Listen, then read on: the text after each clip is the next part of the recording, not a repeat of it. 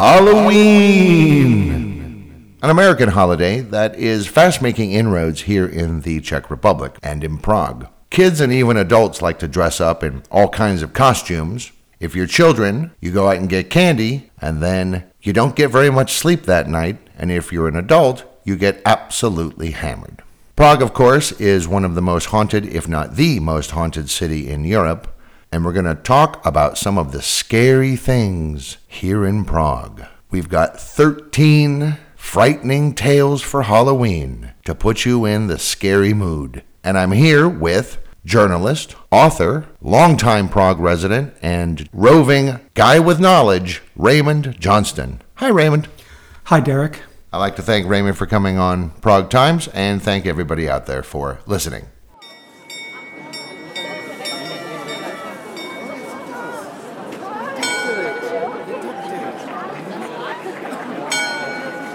A city is much more than just a collection of buildings. It's a location, it's a history, it's a culture, it's ideas and ideals, and a city is also, most importantly, the people in it. This is Prague Times, the podcast that takes a look at the city of Prague in the Czech Republic. With more than a thousand years of history, there's a lot to talk about. We'll talk about the past of Prague, but we'll also talk about the city as it is today, future plans for the city, and much more. It's Prague then, Prague now, and Prague later. And this is Prague Times.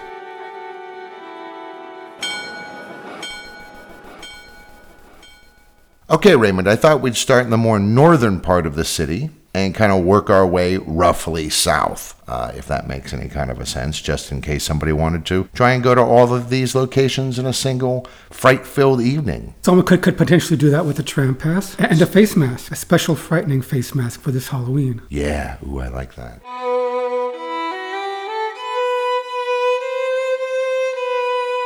So, the first place is Stromovka Park the largest park in the city, up here in Holešovice in Prague 7. Raymond, tell us the story.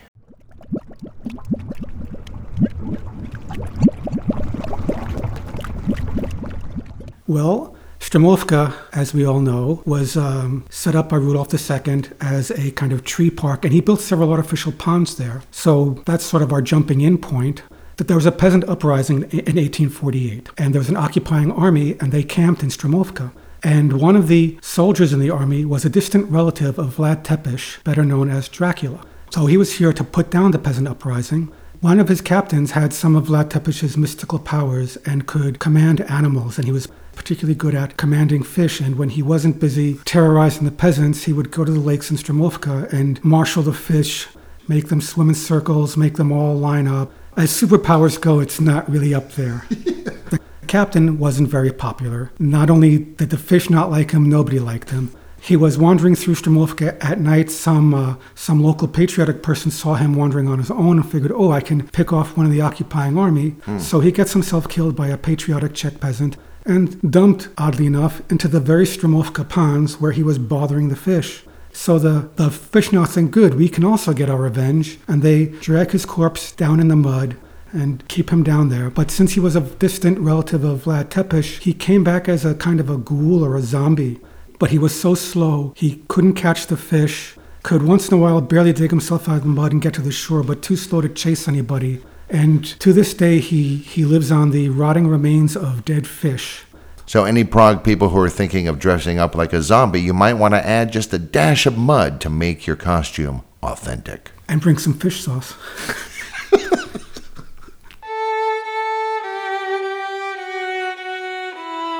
So if we head a little further south between the Belvedere and the Summer Palace and Prague Castle itself, technically still in Prague 7 Letna, there is the Deer Moat or the Stag Moat.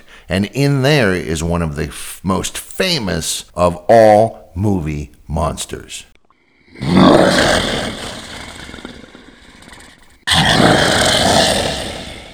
Prague has one, exactly one, werewolf, or at least had one at one point. So Rudolf II had filled the moat near Prague Castle with several animals. He's famous for his lion, and there's still a restaurant there called At the Lion's Court because that's actually technically where the lion was kept. And, and he had some other animals. Uh, he had some other some other exotic cats, and he, some some of these animals would be allowed to run around in the moat. It wasn't a moat filled with water; it was a moat for animals. Uh, um, Rudolph II was a bit of a nutter. I don't know if you've picked up on that. so in the moat, aside with all these other animals, he had some wolves. One of the people taking care of the wolves was, as we would say now, a little bit special. Didn't talk very much with the people, but he would get in down in with the wolves and just howl with them, and the wolves would howl back. So people regarded him as a little strange. Mm. And as time went by, he was seen less and less frequently. But there was one more wolf with the wolf pack that was never imported, never accounted for. It was mm. too old to have been recently born. Nobody knew where it came from, and nobody could find this assistant. So it started to become clear that the assistant not only talked with the wolves, he had slowly just become one of them. And uh, right after that, the wolf started getting out of the moat more and more often because uh, apparently this new wolf knew how the locks worked. So at that time, the area around the castle, just not very far from the castle, was still really rural. There were still farms quite nearby there. Pigs, cows, chickens started being mauled, killed by wild animals, but they could, could never be caught because by daytime the wolves would all be back at the moat.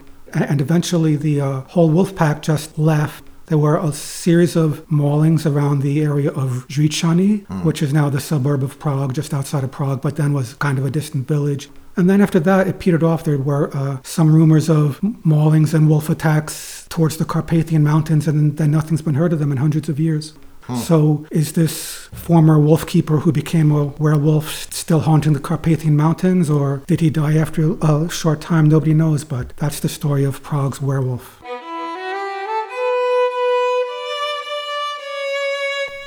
Now we go down the hill into Malá Strana to Karmelitska. Uh, I think it's not far from U Malého Glena and that area, and not terribly far from the American Embassy. And there's a scary nun, I believe. And if your kids are out trick or treating, you might really want to watch out for this one.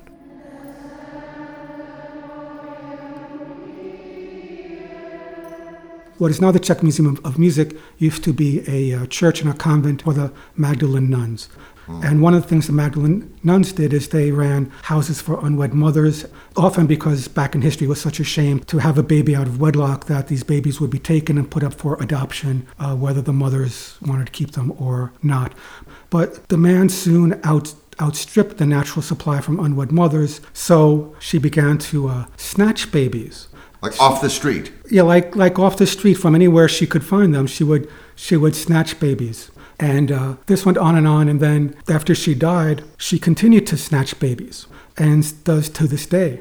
Her ghost will appear between the Museum of uh, Music and the church where the Jezulátko, the uh, wax infant of Jesus, is, the Church of Our Lady Victorious. Right. So she kind of patrols in between there, and she'll talk to little children and try to talk to them oh, kid, do you want some candy? Follow me. I've got a special treat for you. But the thing is, only children can see her. Adults can't see her or hear her.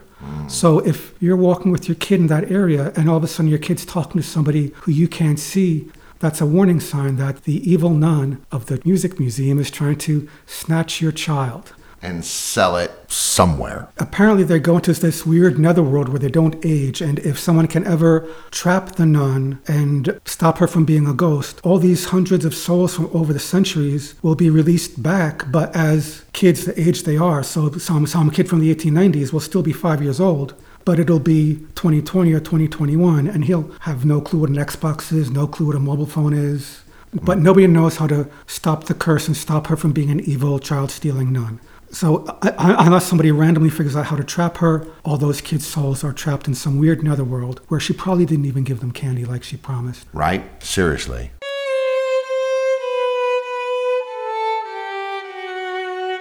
And then there's another one in that same area. That same right? building. The, the same, same building. Okay, so tell us about this one. This is one of the more famous ghosts of Prague, Headless Laura. Spoiler alert, she loses her head. Um, in the late 1700s, Emperor Joseph II, the guy who makes the appearance in Amadeus and says there's too many notes, he had a big religious reform and he shut down a lot of the churches that weren't con- contributing to the society around them. So if you had a convent or church that was just this closed off building in a city, he said, Yeah, we don't need that. We are kicking you out of that church and we're going to take it over as real estate. So this place was turned into housing, but since the nuns' quarters were so small and so uh, inhospitable, it was housing for very people without very much money. It was l- low income housing. And it was used, used a lot of times by itinerant actors because it could be short-term housing because nobody wanted to stay there very long. It wasn't very nice. So this German troupe of actors had come to uh, Prague and they were putting on a show at the Estates Theater, which was at that time the German language theater. And uh, there was a married couple, Laura, and her husband's name's been forgotten. Laura starts taking up with this local count.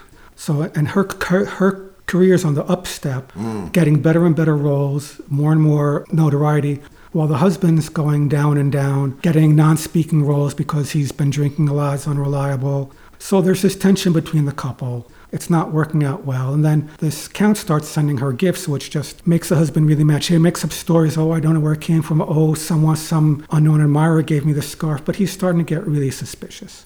And as the uh, troupe is planning to move out of Prague and go to the next city, she's not really participating in learning her new role or learning anything because she's not planning on leaving Prague. She's planning on taking up with the Count. So the husband sort of puts two and two together, figures out who's sending the gifts, kind of confronts Laura about it. She denies everything, but he takes the axe that they were using to cut wood for the stove because it's obviously a very cold little room and cuts off her head wraps it up in a scarf that the Count had sent her, puts it in a box, and sends it to the Count, who wants to avoid a scandal, and he just quickly buries the whole thing someplace, doesn't say anything to anybody because he doesn't want to get mixed up in a scandal with some would-be actress who's now dead anyway. Why, you know, why make a scene? And the uh, acting troupe leaves, but Laura comes back and she's looking for her head, but she's looking around the Museum of Music where it was cut off, and it's not there.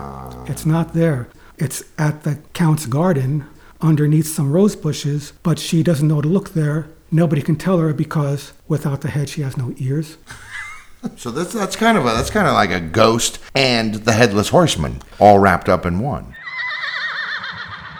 There's there's a lot of headless ghosts in Prague. She's mm. not the only one. So now we move down to the river, to the Devil's Canal, Chertovka, which is the little canal between Malá Strana and Kampa Island. And uh, a rather, I think it's pretty unique to Bohemian mythology, the waterman or the water sprites or the water goblins.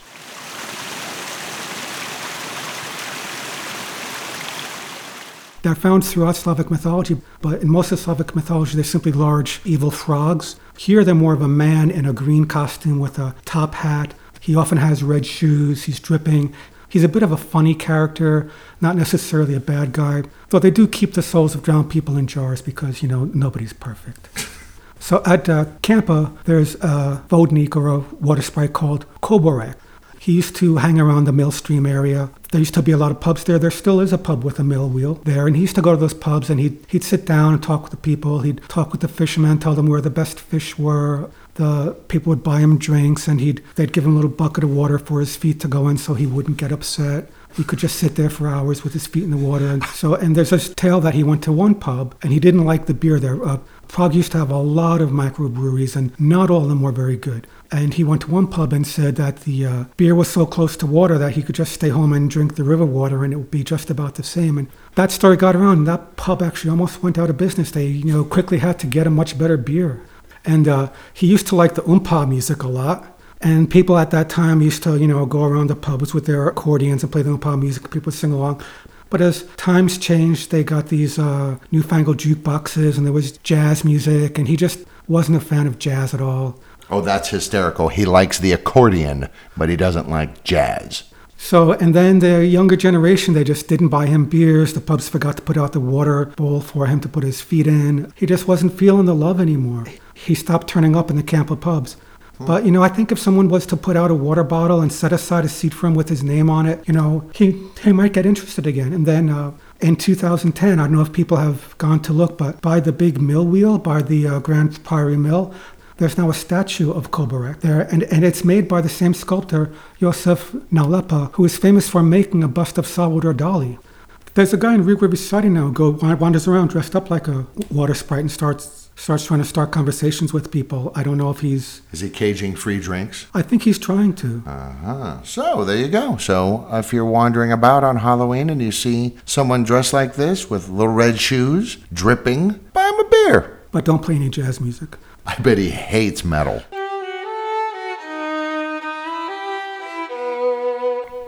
So now we cross the Charles Bridge and we go to Karlova, which is that street in Old Town that leads right up to the Charles Bridge. Sometimes for Halloween, we dress up as human monsters. Of course, uh, one of the most famous ones in Britain, of course, was Sweeney Todd. And Prague has its own Sweeney Todd story, doesn't it?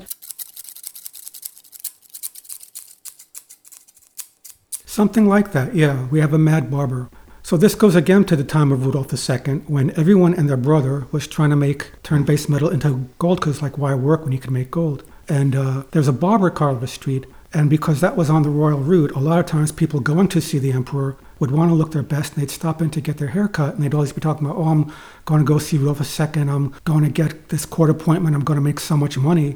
And after a while, he figured, well, you know, a barber is practically like a doctor. I'm, I'm a smart guy, you know, because doc barbers then did the bloodletting. They did a lot of things besides cut, cutting the hair. So he thought, well, I'm wasting my time cutting hair. I can look into this turning lead into gold business. so so he shut down the barber shop and spent all of his savings to buy beakers and little burners and magic treatise books and all the kinds of things that you use to try to turn lead into gold. And uh, his experiments, of course, weren't working. You, you can't turn lead into gold without some kind of nuclear reactor. And even then, it's not cost effective. So he's getting further and further into debt. He's got three daughters who he's supposed to provide dowries for. They're of marriage age. They wind up giving up on him and going to make their own money. And then there weren't very many job opportunities. So, so they wind up, you know, basically living on the streets. His, his wife leaves him. She actually goes to the town wall and jumps off. And dies, I assume. And dies, but uh-huh. but but she doesn't come back as a ghost. The barber loses his his mind, and uh, he realized he had a good thing when he had the barber shop, but now he's even lost that. So he goes around the street bothering people with his one remaining straight razor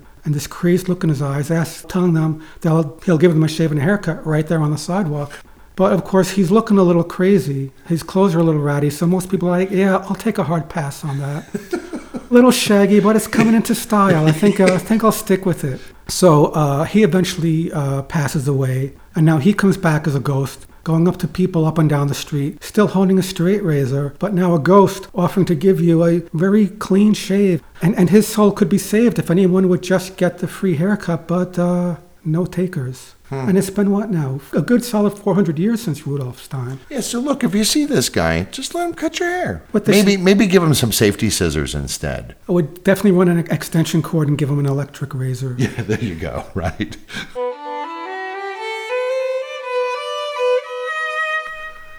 So you go down to the corner of Liliova, where the Golden Snake is, which was the first coffee shop in Prague, and hang a right. Old Town is filled with stories of the mystical Knights Templar.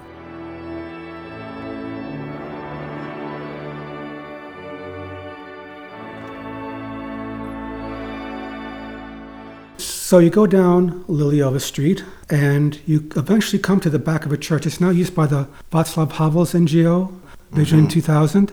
There's like still fragments of murals from when it was a church. And it, its history goes back a long time. It got expanded several times, but it started as a Templar church. The uh, Templars were a band of crusading knights. They uh, eventually became too powerful. They were put out of power, and most of the Templars were killed off all at once. Uh, I think back in the 1300s, was it? In fact, the order that went out to round up the Templar Knights for blasphemy happened on Friday, October 13th, and that is why Friday the 13th is an unlucky day. So the Templars had a few bases here in Prague. This church of St. Anne was, was one of them, and one of the knights there didn't leave with the others. So at some point, either before or after the Templars were put out of power, his head was cut off. But he got his head off, which he carries around under his arm. And on Friday nights, he rides his horse up and down Liliova Street, uh, up to Karlova and back. And some versions say that he's flaming or the horse is flaming, but uh, the version we have just says there's smoke coming out of the horse's nostrils. Either way, if you see a man carrying his head under his shoulders, dressed in armor, riding a horse, flaming or not, that's probably our guy. I think there's only one of those on the street. He could be freed if somebody would take his own sword, take the knight's sword, and stab the horse for some reason. Then they would both be freed. Why this would free them both, I don't know. But that was the story. And he would eventually stop people with his talking head under his arm, apparently. And oddly, no takers. People just didn't really want to stop and talk with him. But one evening he met someone working in the meat trade and, and, said, you know, hey, if you just stab the horse, I could be freed. And he's like, yeah, that sounds like a, like a good deal. But do I get to keep the horse? And he's like, well, no, we both vanished in a puff of mystical smoke. And he's like, well, I mean, I'm in the butcher's union. I can't go killing animals willy nilly for free. If I can't keep the horse meat, I'm not going to do it. And uh, that was the only time someone even tried to help him. And then again in the 1780s, that church was shut down and it was turned into a warehouse and a, and a book printers. And the ghost kind of felt indignant. He's a proper church ghost. He's head under arms haunting a church. He's not haunting a book warehouse. It is beneath his dignity. So, so he's either sulking in the corner, invisible, or gone. He hasn't been seen. He's on strike. I'm hoping there'll be some interesting events at the NGO, at the uh, Havels NGO, that he'll think, hey, you know, there's a nice party maybe it's time to come back and start haunting again. See if I can get one of these people to stab my horse. Yeah, at least get a few free hors d'oeuvres and a glass of wine. Now, of course, not every costume for Halloween is scary, and even here in landlocked Prague, we still sometimes hear the call of the sea.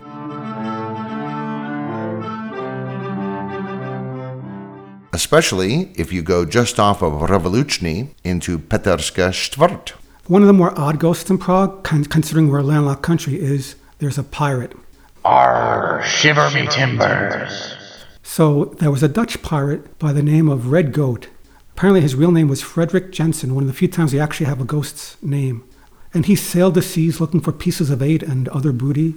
So, so he'd made enemies on both sides of the law because not only was he a pirate, which gets him in trouble with the law, he didn't like to share his plunder with, with his ah. fellow pirates. And eventually he figured, well, I can just leave this all behind me and go someplace where they don't even know what pirates are and they won't be looking for me.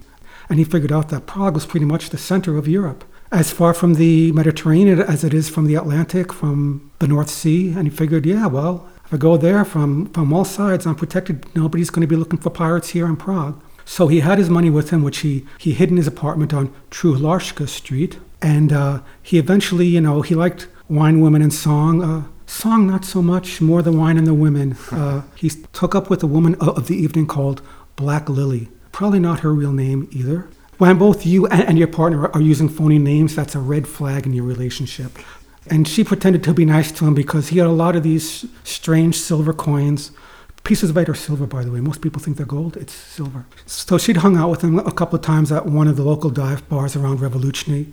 So she figures he's got to have a stash someplace, probably back in his apartment. So one night she gets him a little drunk, talks him into taking her home. She gets him even drunker. He passes out a bit, and she stabs him with one of his own pirate swords, kills him, tears up the apartment. Eventually, she finds the treasure hidden in little stashes behind the wallboards, behind the floorboards gets most of it. She's gone. No one ever hears of her again.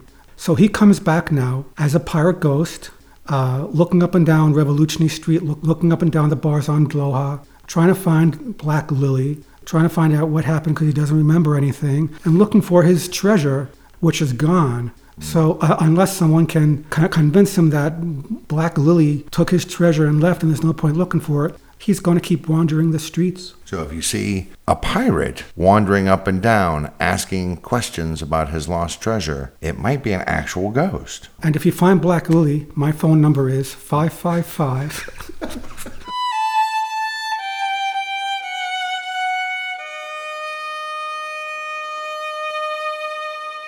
All right, so now we head south and we go to this area between Žitná and Ječná streets, kind of just a bit south of Wenceslas Square and the museum. Another classic costume, a lot of young boys like to dress like pirates, and what young lady hasn't at least dreamed of dressing up like a mermaid?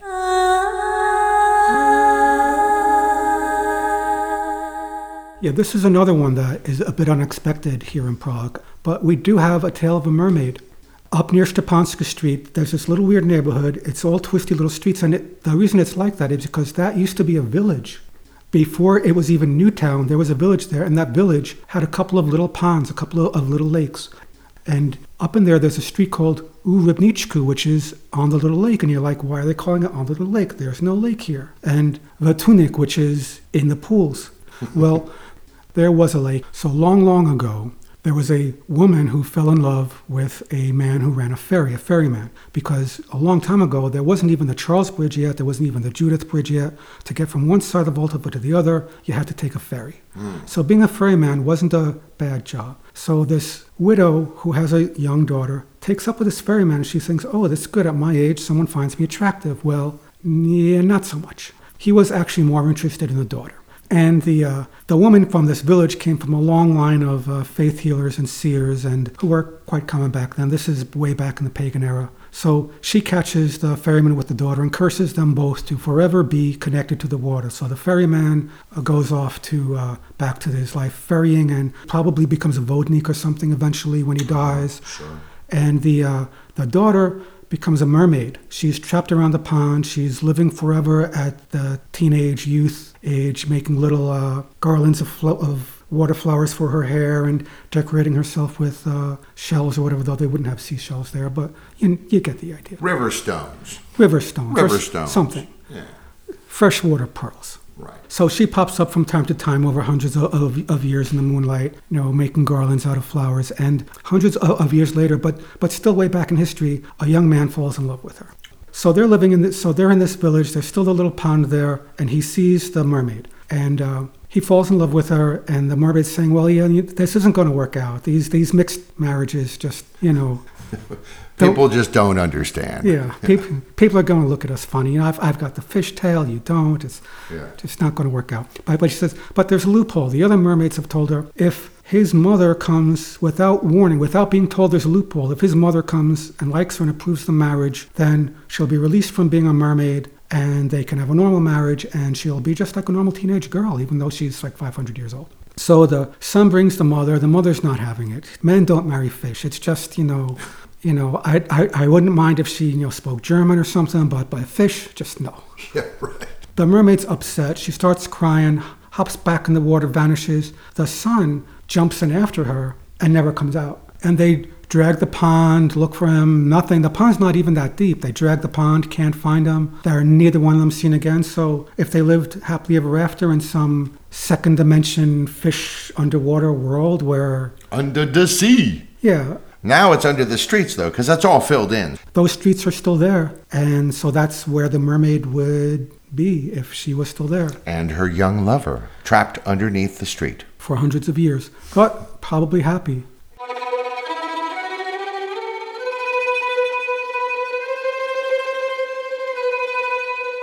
Anyone who's lived here in Prague for a while knows that Czechs and Praguers really love their food. Apparently, the food hasn't always been this good. And there is a story from the Emauzy Monastery down over by Karlovo Náměstí and the Faust House, where Faust actually lived, about a chef from, from hell.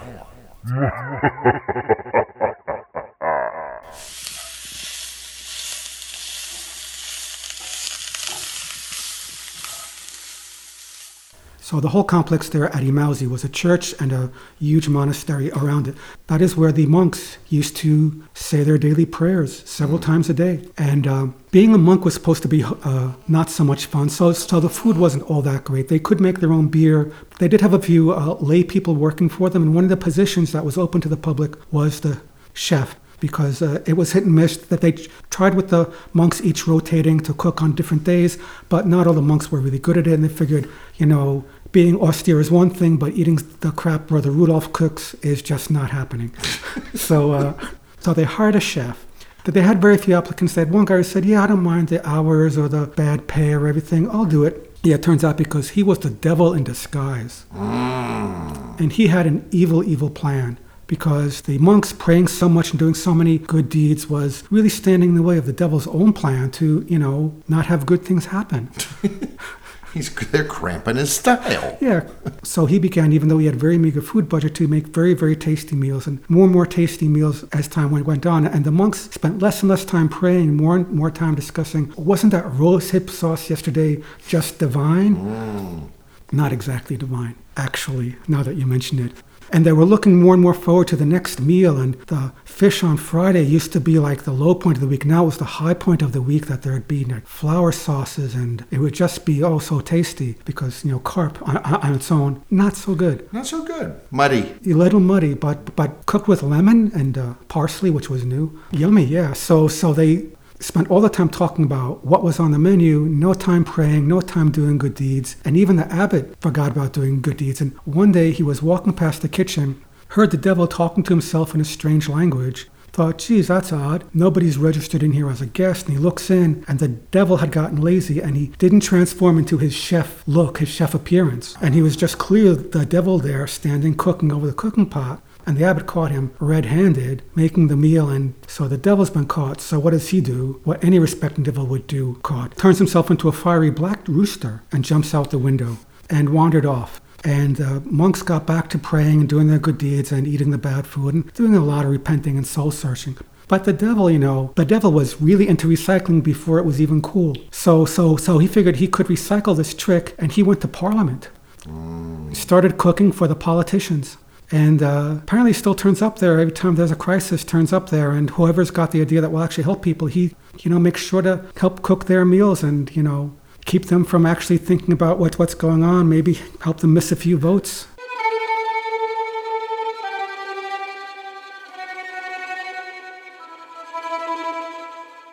We continue heading south and we go to Prague's second castle, the High Castle, or Vyšehrad, where a pesky foreigner causes trouble.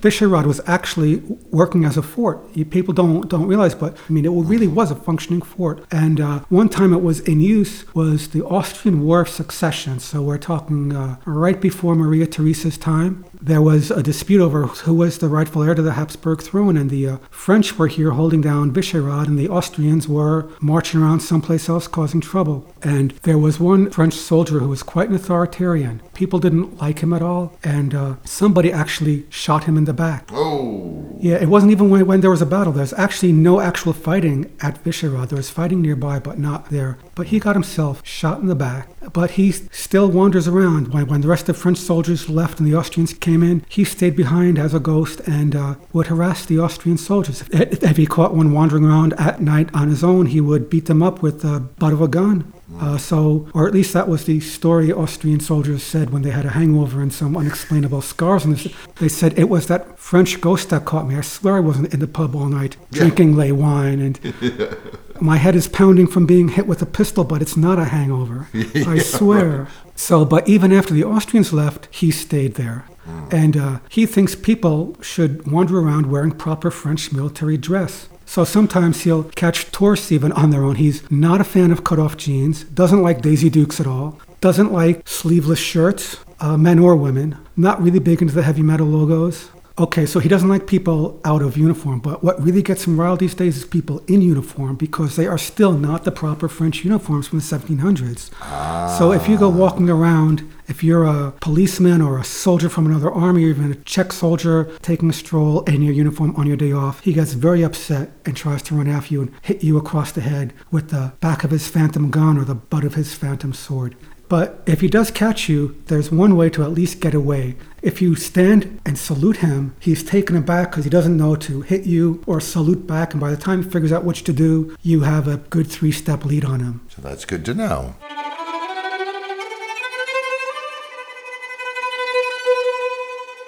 Of course, one of the classic Halloween monsters is the blood sucking vampire. And Prague has one on Prague 3 at Olshanska Cemetery. There was a big vampire panic throughout what was the Czech Republic uh, back in the back in the 1750s. Though Prague was a bit left out of it. There's vampires around Prague, but Prague just has one, and it's it's a bit of an odd one. His name is Vampire Lick It Up Bloody Knee. That's a rapper name.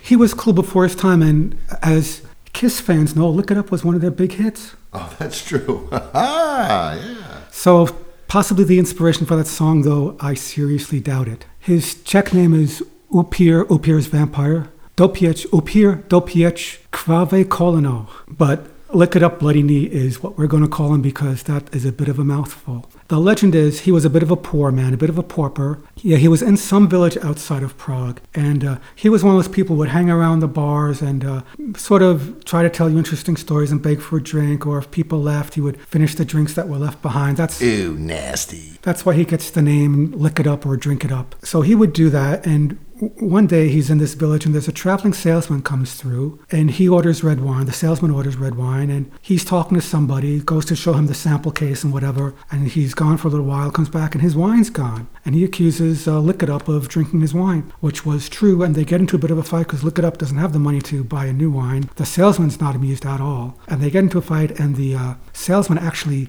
bites Lick It Up in the fight. Did I mention the salesman was from Transylvania?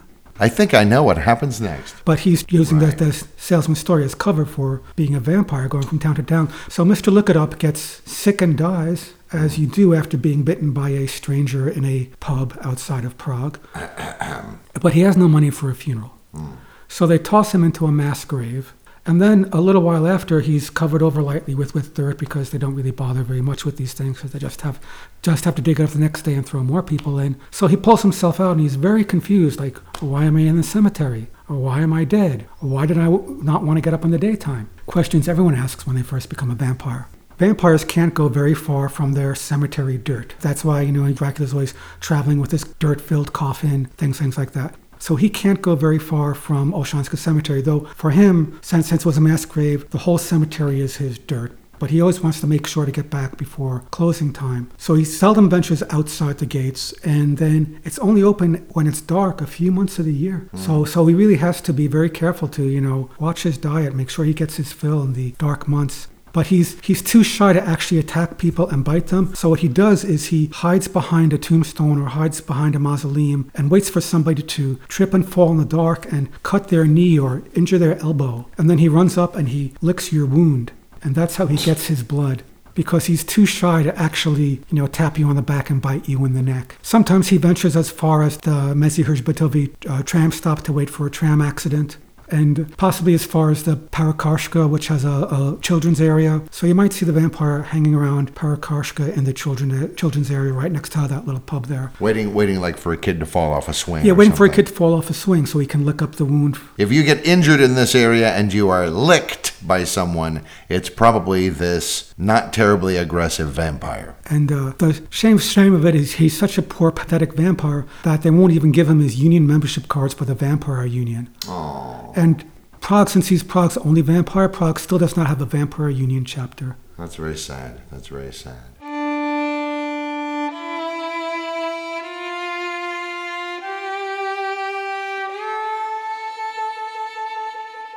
Now we go really far south, way down to Prague 10 and Záběhlice, where there's a zamek, there's a chateau out there, uh, not terribly far from Botič, the small creek, and a rather famous 14th century female ghost.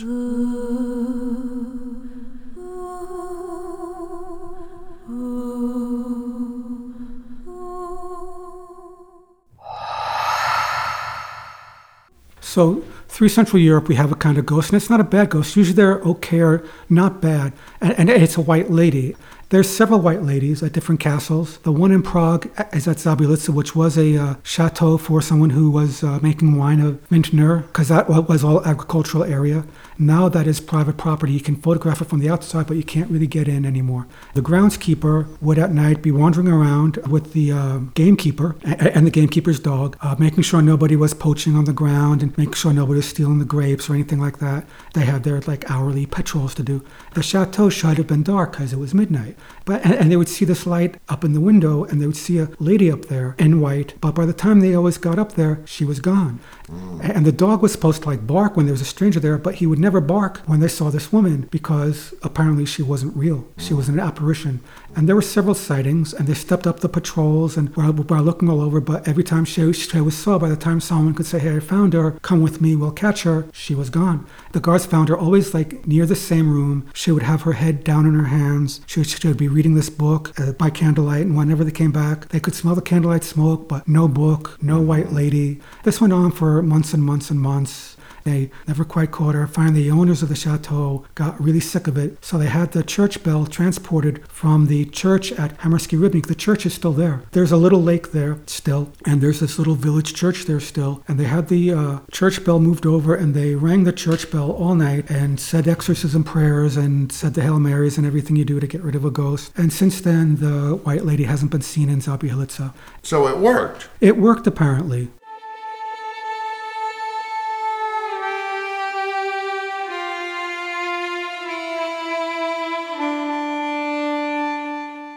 That's 13, unlucky 13 terrifying tales for Halloween in Prague. You can find these stories and a lot more at the ghost map of Prague that Raymond has available on the internet. You did that for Magic Bohemia, I think, Yes, yeah. the magicbohemia.com is the site where you, you can find versions of a lot of these stories there. I think all these stories are on the site and many more. and uh, check the episode description for a link to that. And I know you also, all of us use different books to do some of our research. I know you, you showed me one by the Zlatá Praha folks, the Prague for the Ghosts uh, book. Yeah. But when I came here 25 years ago, this book was in all the tourist shops ev- everywhere. It was everywhere. And uh, there's an English version, Czech version, and a German version. It's weird. It's got dozens of these stories. Uh, I think it's the best collection of the stories. I have other books too, and they're a bit hit and miss, but this one has the best set of stories. But it's kind of weird because it's kind of like a children's book. It's got kind of oversized print a bit, so it's large type. But a lot of the, many of the illustrations aren't really suitable for children. That's true. There's a lot, there's a lot of female nudity in those drawings. Yeah, and um, this was written uh, uh, quite some time ago, so it's uh, a little bit not politically correct in some of the stories. But I think we can forgive them because it's because it's a little bit old. This was printed in the 90s, but this this writer was uh, well known in the 80s and earlier. And, and actually, the the man who wrote it, there's a statue of him in Chodov. Miloslav Švandrlík, and in a park in Chodov, there is his bust because he wrote several well respected, silly children's books in Czech. Oh, isn't that crazy? And then there's this book, which has 140 ghost stories, which is, I think, just still just scratches the surface of Prague. Yeah, there's there's a lot, especially when you get out into the Czech Republic. There's a lot of stories. And everyone out there, have a happy Halloween. Boo! Yeah, happy Halloween, everybody, everybody. And remember to social distance wearing your mask while you're begging for candy. Or drinks. But if you're begging for drinks, don't let some traveling salesman bite you in the arm. Word to the wise. Thank you for listening to this episode of Prague Times. If you liked this episode, be sure to like it or share it and tell your friends. Check us out on all of our social media platforms for extra goodies as well. Until next time, this has been Prague Times.